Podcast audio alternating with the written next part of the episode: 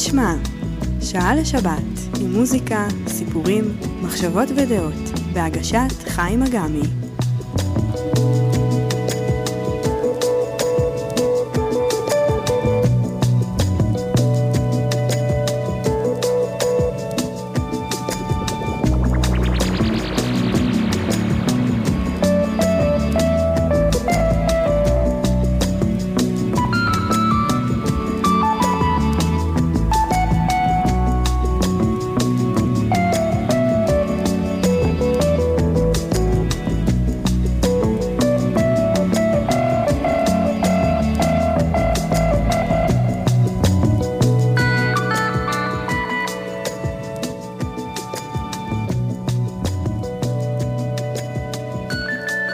שבת שלום מאזינות ומאזינים. אתם על אה, רדיו כל הגליל העליון, 105.3 FM. תוכנית מי ישמע? אני חיים אגמי.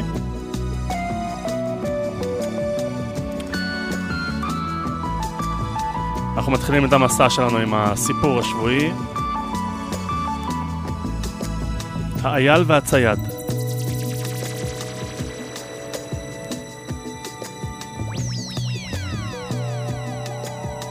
אייל שתה פעם מים ממימיה של בריכה והתפלאל למראה הדמות האצילית שהשתקפה לעומתו.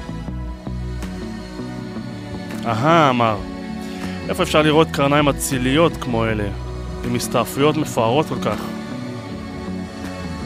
רק חבל שאין לי רגליים הראויות לשאת כתר אצילי כזה, כי הרגליים שלי כחושות ודקות מאוד. באותו הרגע התקרב לעברו צייד ושילח לעומתו חץ שפילח את חלל האוויר בשריקה. האייל זינק משם והלאה ועד מהרה יצא כמעט כליל מטווח הראייה של הצייד, בעזרת רגליו הזריזות כמובן. ואולם, הוא לא הבחין בעצים שעמדו בדרכו, ומאחר שענפיהם צמחו קרוב מאוד לפני הקרקע, נלכדו קרניו בענפים הנמוכים, כך שהצייד הצליח להשיג אותו. אבוי אבוי קרא אייל, לעיתים קרובות אנחנו מזלזלים דווקא בערכו של מה שעשוי להועיל לנו יותר מכל היתר.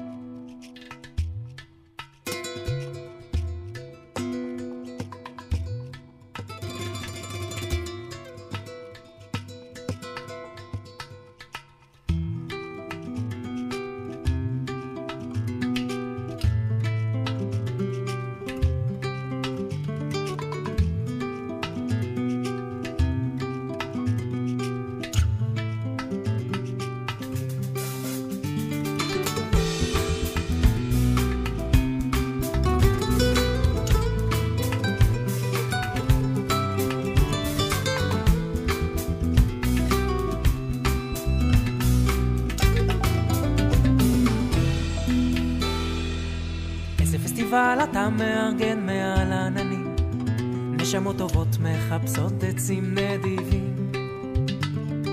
ילדים קטנים עוצרים תנועת קרחונים, וצילי הדיץ' נשמעים למרחקים. להטוטנים אוחזים בזנבות של ברקים, מעגל מתופפים ממחזר ניפוץ רעמים. ציפורים שרות את המילים שאתה כבר מכיר, κολοτολφίνι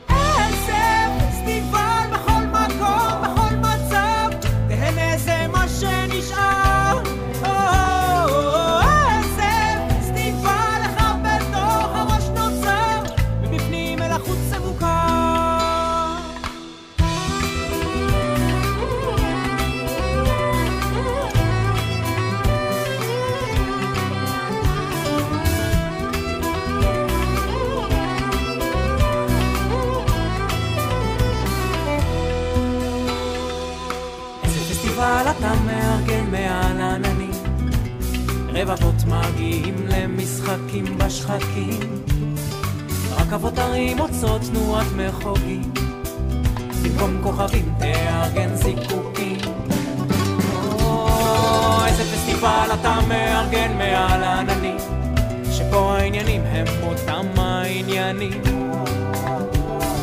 הכאב מהיר הוא חד עוקץ ואינו מרפא ומזכיר שיש פסטיבל שצריך לארגן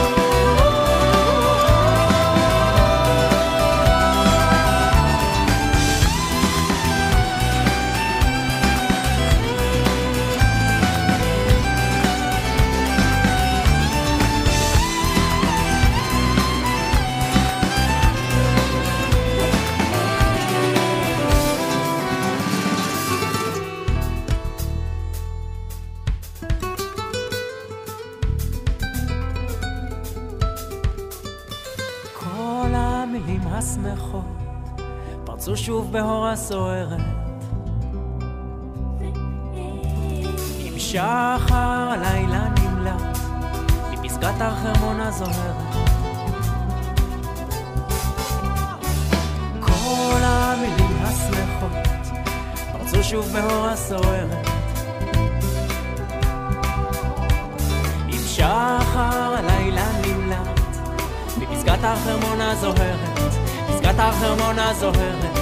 פסגת החרמון הזוהרת, פסגת החרמון הזוהרת, פסגת החרמון הזוהרת, פסגת החרמון הזוהרת, פסגת החרמון הזוהרת, פסגת החרמון הזוהרת, פסגת החרמון הזוהרת, פסגת החרמון הזוהרת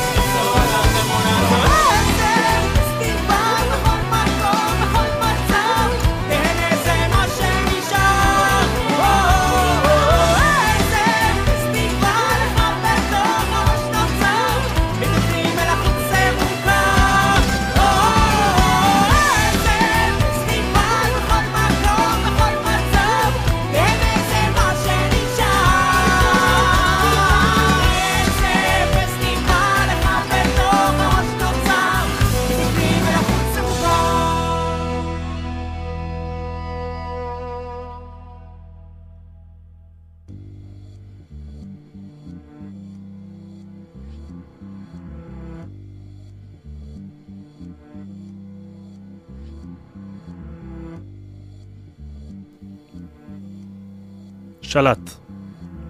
אברי גלעד.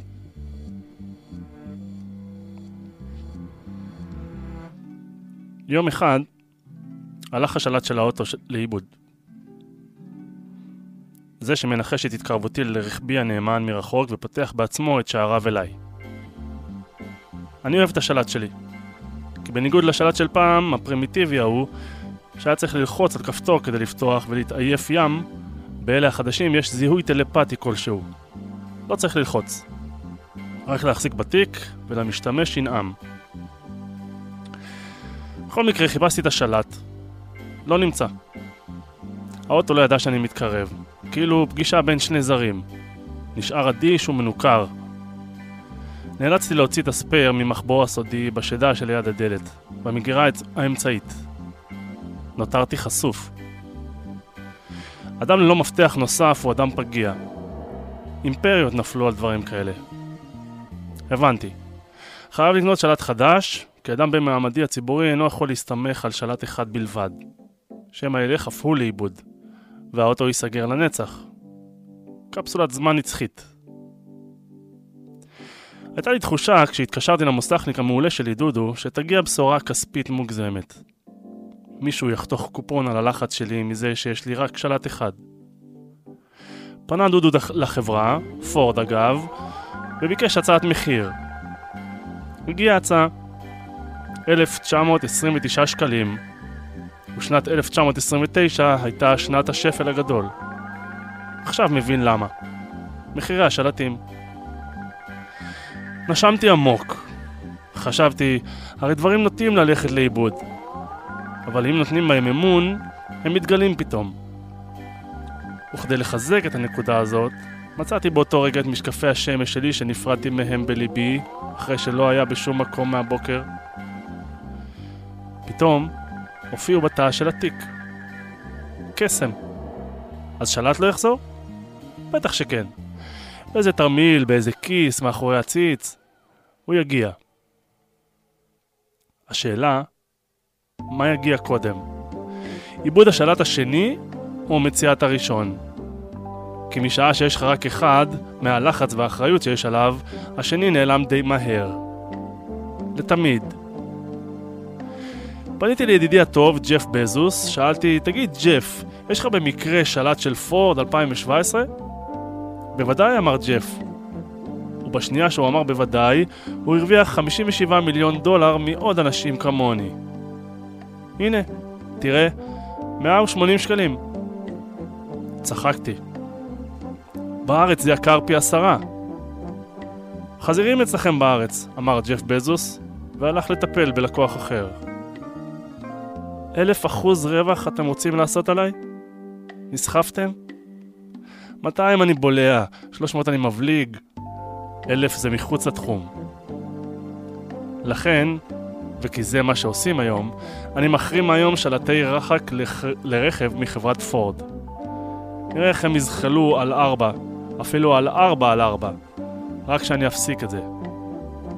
רק מוודא רגע שהשלט שהזמנתי עובד. את הקטע הזה כתב ארווי גלעד.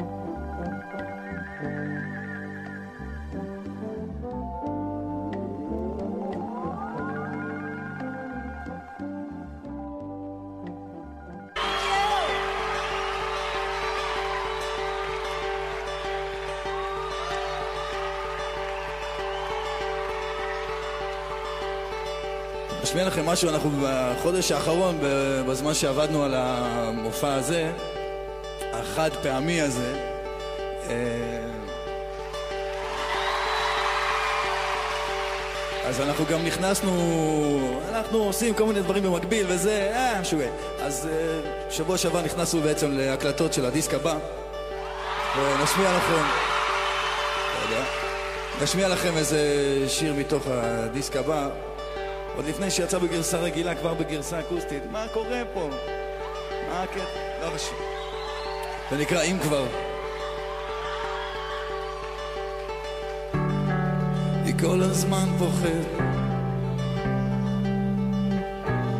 לא צריך סיבות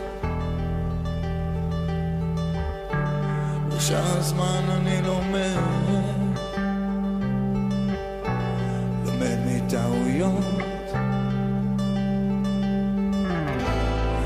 שומר עמוק בפנים, מתחת לעיניים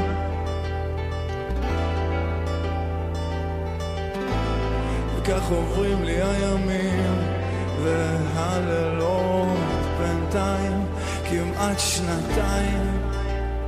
אני לא כאן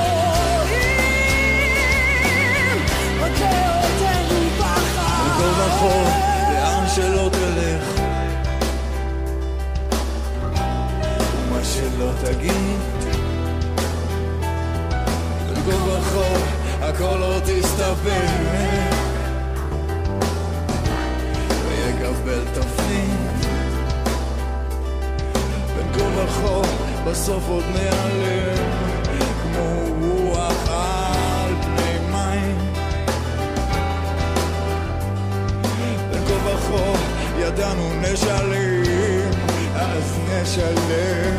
פי שתיים, אני שם סיים, אני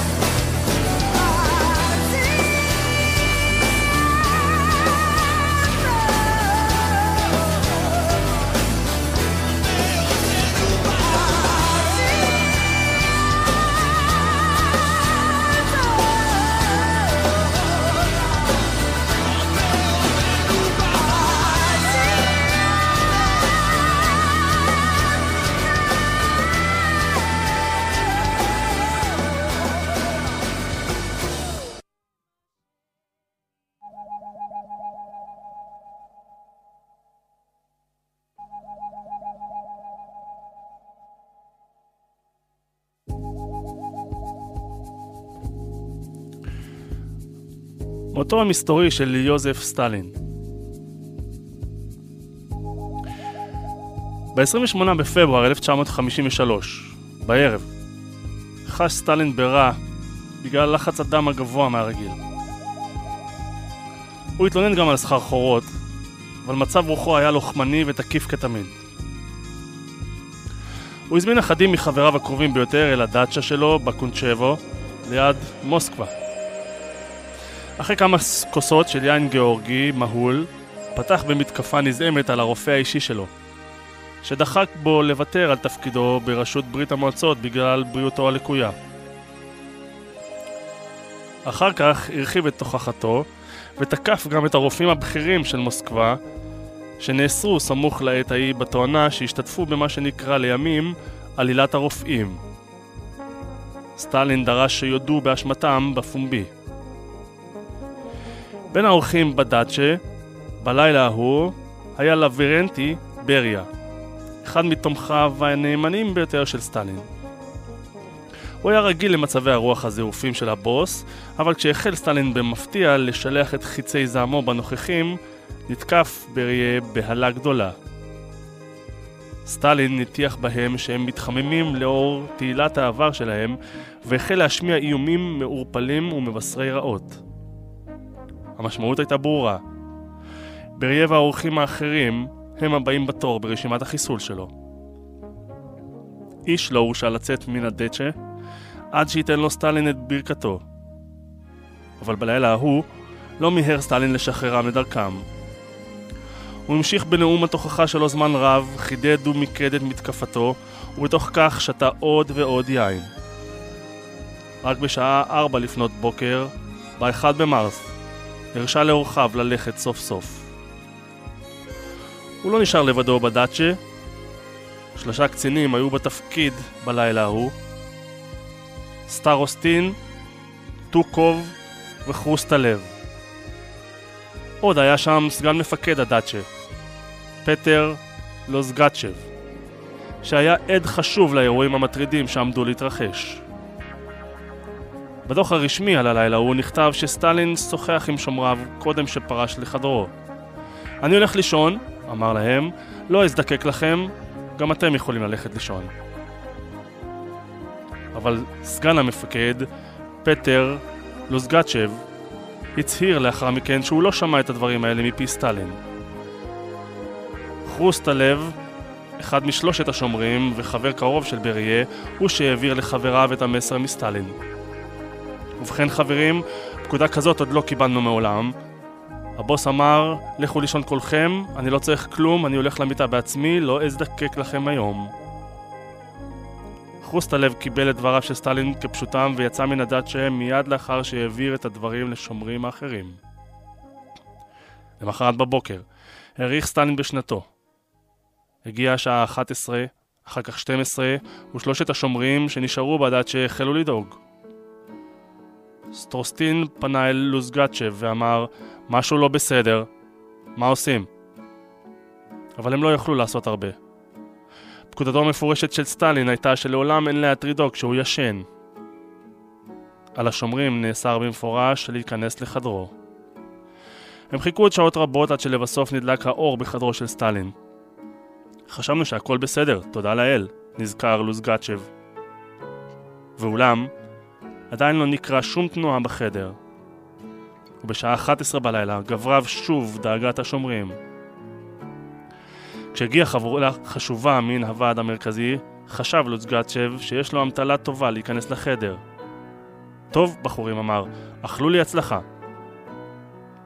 הוא פתח את הדלת ונחרד למראה עיניו. סטלין שכב על הרצפה. בגדיו ספוגים שתן וידו הימנית פשוטה. הוא היה בהכרה אבל מבולבל והמום. אמרתי לו, אתה רוצה שאקרא לרופא? הוא פלט קול לא ברור, משהו כמו דז, דז. לוזגצ'ב קרא לסטרוסטין, ושניהם הרימו את סטלין אל הספה, ואחר כך טלפנו אל בריה ואת מלנקוב, חבר בכיר בפוליטבירו, שגם הוא היה בין האורחים בערב הקודם. הם ציפו שהשניים יבואו מיד, אבל עברו ארבע שעות גורליות עד שהופיעו בדאצ'ה. בריה היה נרגז מאוד, כשבדק לבסוף את סטלין. מה אתם מבוהלים כל כך? הבוס ישן שינה עמוקה. אמר והורה לשומרים שלא להפריע את מנוחתו של סטלין, ואף התרה בהם שלא יזעיקו אותו שוב. לוזגצ'ב וסטרוסטין נקטו יוזמה משלהם ודיווחו על מה שאירע לכמה רופאים בכירים ולחברים אחדים מן החוג הפנימי. כשבאו סוף סוף הרופאים, בשני במרס בבוקר, כבר חלפו לפחות 13 שעות מאז לקה סטלין בהתקף. עכשיו הקיא דם ומצבו היה חמור ביותר. הרופאים היו מאובנים מפחד, סיפר לוזגצ'ב. הם הסתכלו בו ורעדו. היה עליהם לבדוק אותו, אבל ידיהם רעדו יותר מדי. בסופו של דבר פסקו הרופאים שהוא סובל משטף דם פנימי. כשהתברר שסטלין לא יחלים עוד, הוזעקה בתו סבטלנה הדאצ'ה. חבלי המיטה היו איומים, כתבה סבטלנה. מבטו היה נורא, מטורף או זועם ומלא פחד מוות.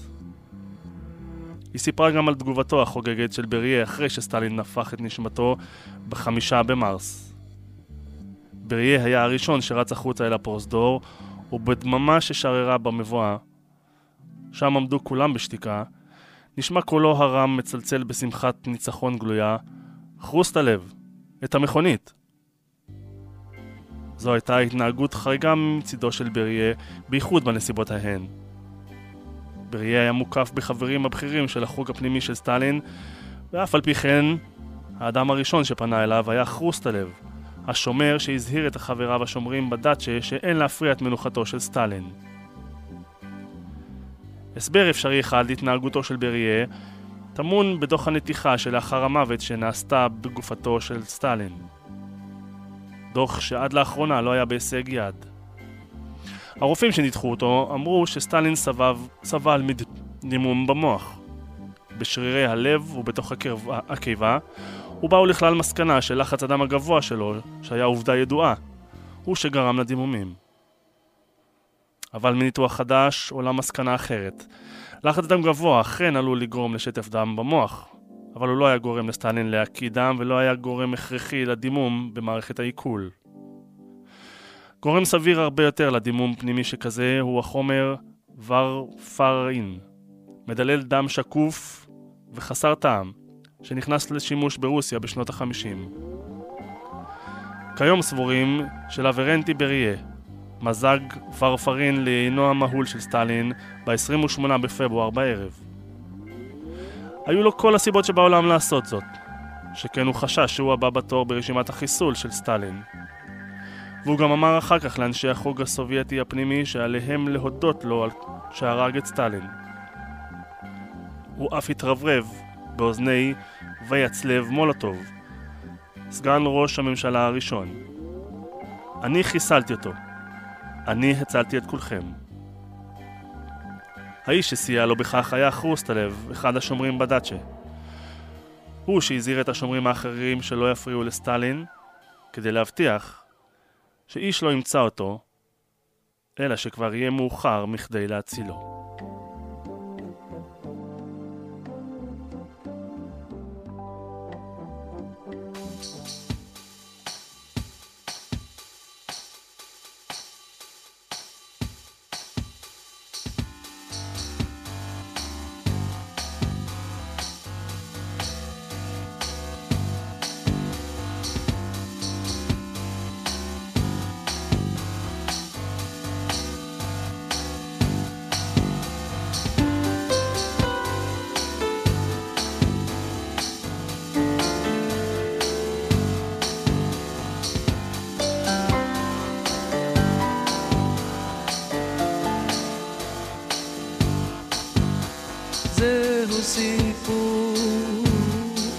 על משה גורביץ'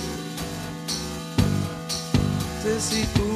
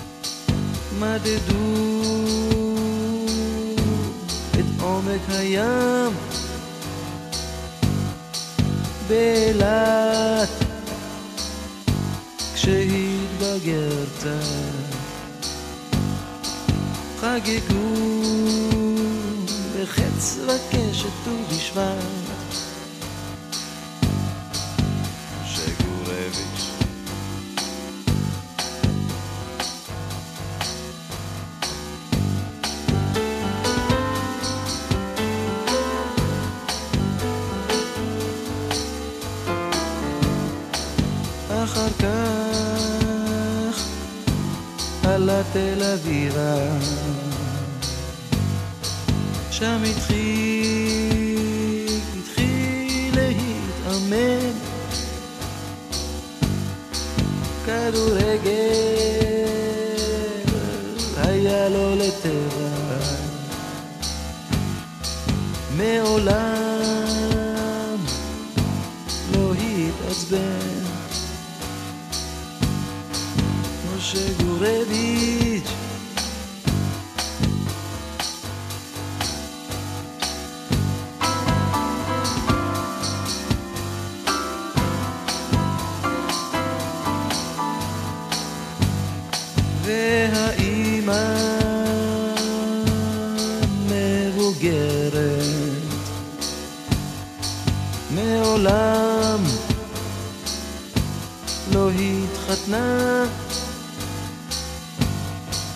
מתלבשת טיפה אחרת. לא נתנו לה שלושים שנה. משה גורביץ' מה נשמע חביבי? תראה איך התפרסמת תבוא לכאן גם בצפת. מדברים עליך. איך נגחת בשבת? משה גורביץ' כן. תראו את משה גורביץ'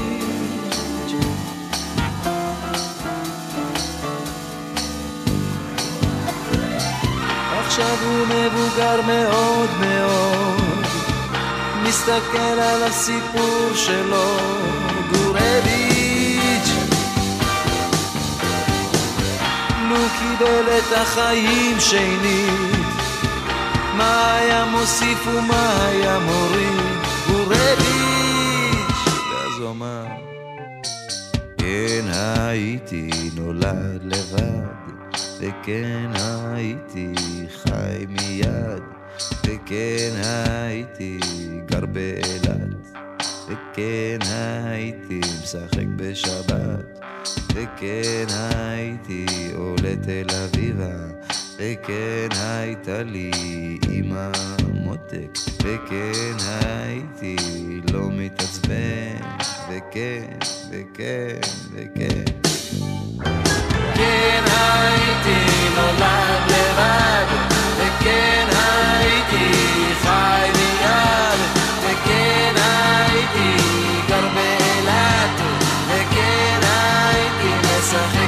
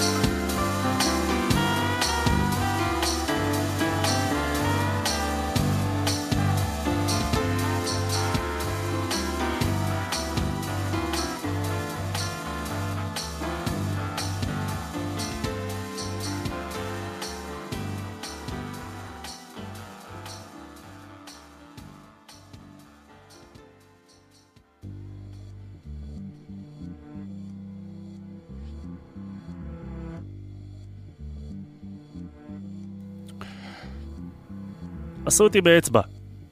יאיר ניצני. השבוע בעודי שוקד על כריך ארוחת עשר לצעירה שלנו, לא הסתפקתי בחיתוך הלחמניה וחתכתי גם את האצבע שלי באופן כואב ומדמם.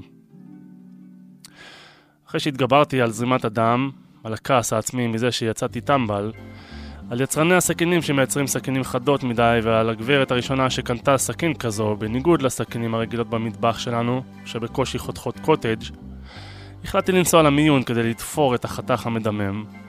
החלטה כבדת משקל בימי קורונה.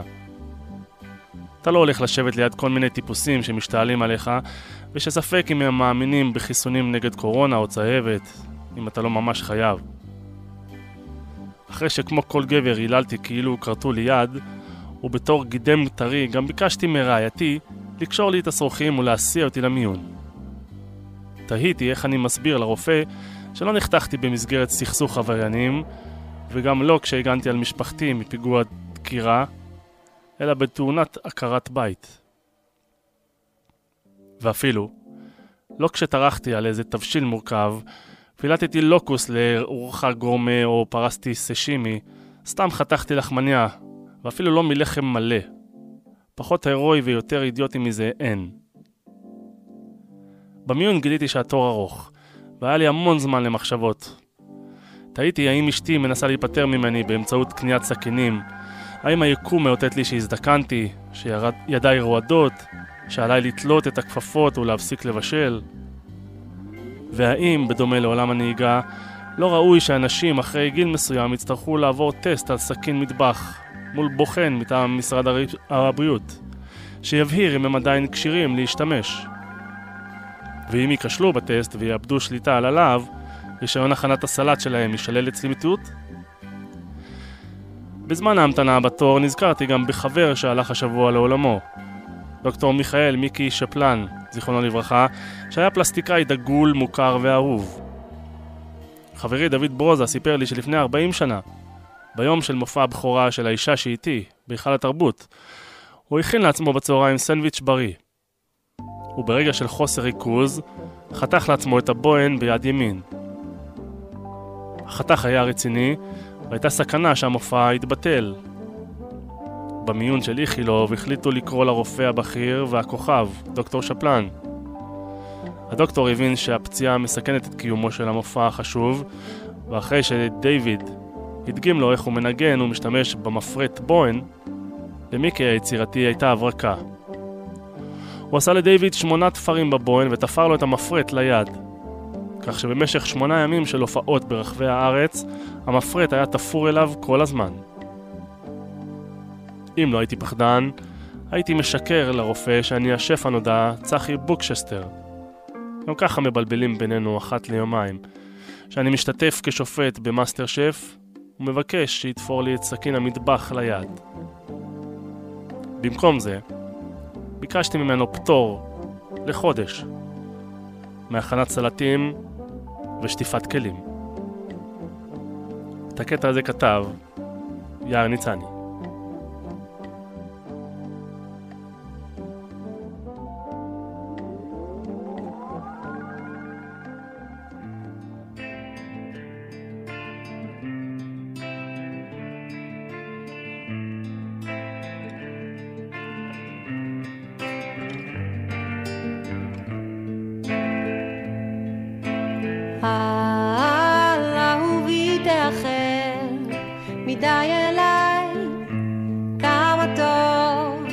לחשוב שבקרוב אנשום את חום גופך, אני יודעת שאתה כבר בדרכך אליי. אהובי, אל תאחר מדי אליי. אהובי, אל תאחר מבטך שלם, כמו תמונה ישנה, שקט ואומר, אין סוף אהבה, הלוואי ותביא, מהשקט איתך תרומם את רוחי, כשאבוא לקראתך. אהובי, אל תאחר מדי אליי. אהובי, אל תאחר אליי. אהובי, אל תאחר מדי אליי. אהובי,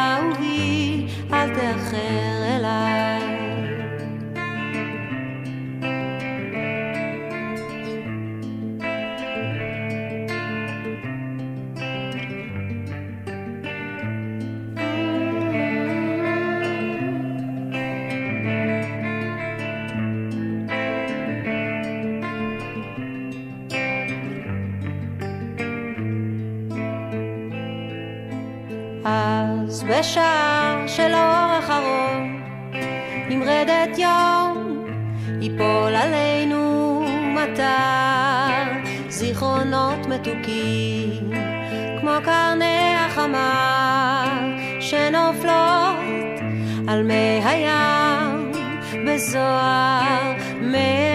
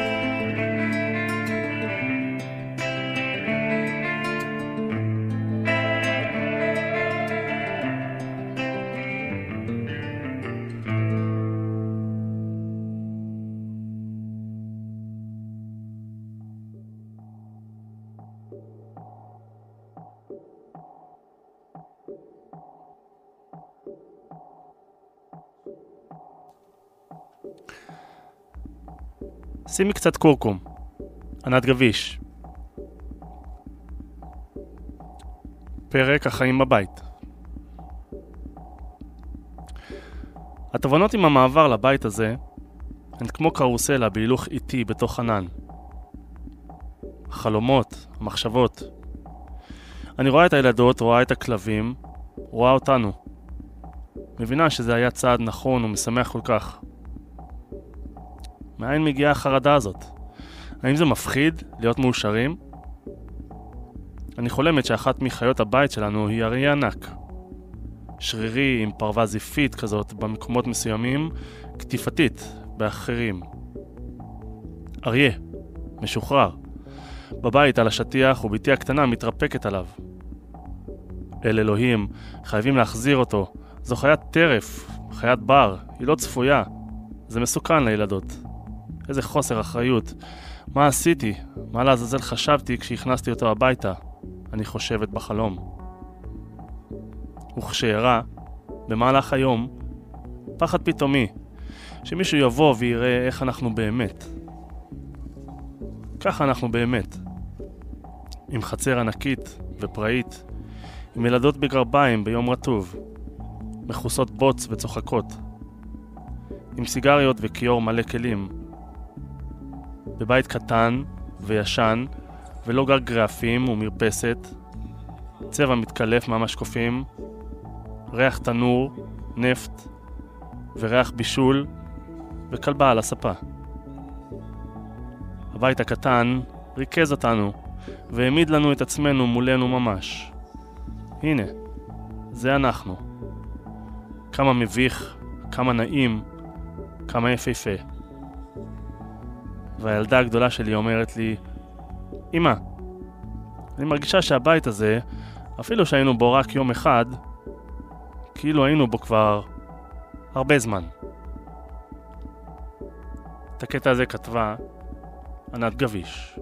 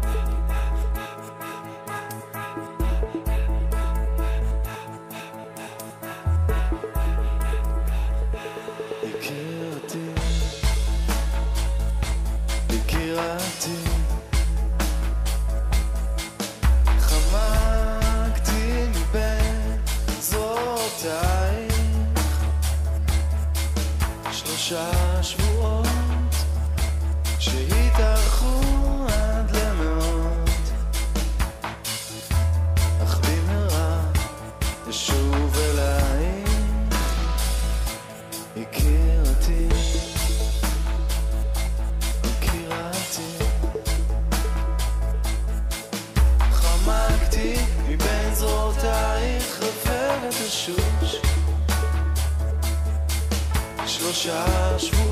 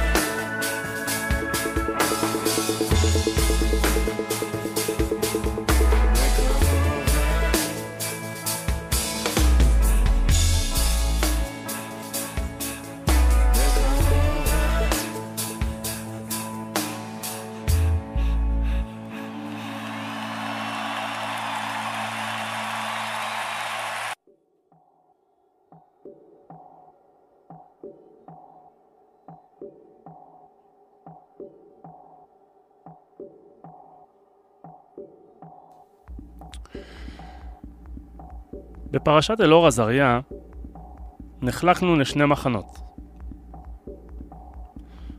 המחנה הראשון קבע שמחבל הוא מחבל הוא מחבל, ומכיוון שמחבל תקף חיילים, אין כל משמעות למצבו הפיזי, יש לנטרל אותו ללא הבחנה. המחנה השני קבע שבכל אירוע, איש כוחות הביטחון חייב בכל שנייה להפעיל שיקול דעת ולדעת מתי לעצור מלהמשיך להשתמש בכוח שלרשותו. המקרה של אלאור עזריה קרה השבוע שוב. המשתתפים שונים, אך המקרה דומה. בתפקיד אליאור קבלו במחיאות כפיים את משטרת ישראל, בתפקיד המחבל קבלו במחיאות כפיים סוערות את אוהדי הפועל תל אביב. הזירה, אצטדיון סמי עופר, משחק כדורגל בין מכבי חיפה להפועל תל אביב. בסיום המשחק נכנסו שוטרי משטרת ישראל אל היציע שבו שהו אוהדי הפועל תל אביב והחלו לפרק במרכאות את האוהדים על פי סדר עדיפות שמי. כרגיל, המקופחים היו אלה ששם המשפחה שלהם מתחיל באות ת', אבל גם הם קיבלו התייחסות. התירוץ שבו השתמשו השוטרים, קיבלנו התראה, האוהדים קיללו כל המשחק, זרקו חפצים, ועוד. לבשתי מדים בעברי. שירתתי את הציבור ועמדתי בפני סיטואציות לא נעימות, בהן קיבלתי מחמאות אין ספור, כמו איחולי מגוון תרופות למחלות קשות, הבהרה לגבי מקצועה של אמי, שכל השנים חשבתי שהיא מנהלת אדמ- אדמיניסטרטיבית, דחיפות ועוד. ועדיין, מעולם לא הפעלתי כוח מעבר לנדרש. התאפקתי, ספגתי ולא הגבתי, כי כך נדרשתי. כך ראיתי לנכון לפעול באותה סיטואציה קשה. אבל הפכנו לחברה אלימה. היא אלימה בכל רובד, בכל מקום ובכל סיטואציה. האיפוק נעלם, הכוחניות מרימה ראש וכל מי שיכול מכה עד כלות, בחלש ובנרפה, גם כאשר הם שגו, עד יחלוף זעם. מה שקרה בסמי עופר ייחקר. יעמדו אנשים לדין משני המחנות? אולי. אבל הנזק הוא עצום. תדמיתי, פיזי, מנטלי, לשני המחנות. אין כאן מנצחים, רק מנוצחים. ואם אתם יושבים לכם בנוח וחושבים כמה שפר עליכם מזלכם שאינכם שייכים למחנות אלה, טעות בידכם. כולנו מנוצחים.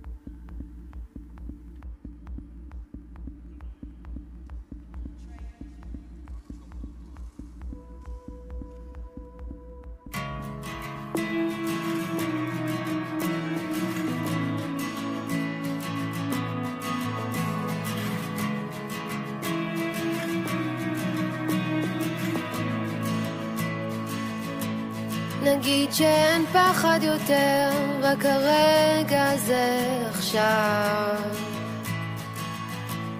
נגיד שרק שתינו פה עולות מטפסות בהר. נגיד שאין טעם יותר להסתיר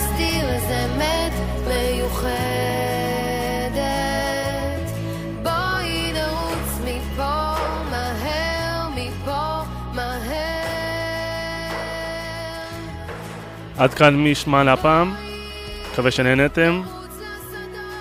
אתם הייתם על אה, רדיו כל הגליל העליון, 105.3 FM, אני חיים אגמי, מאחל לכם שבת שלום, נשתמע.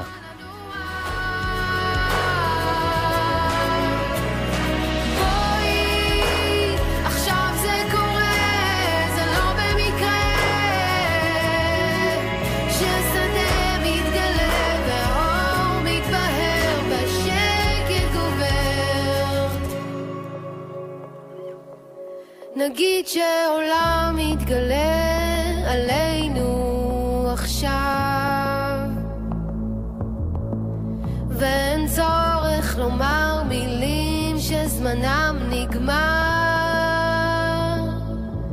נגיד שהסכמת לוותר על חומות מגדלים בשמיים.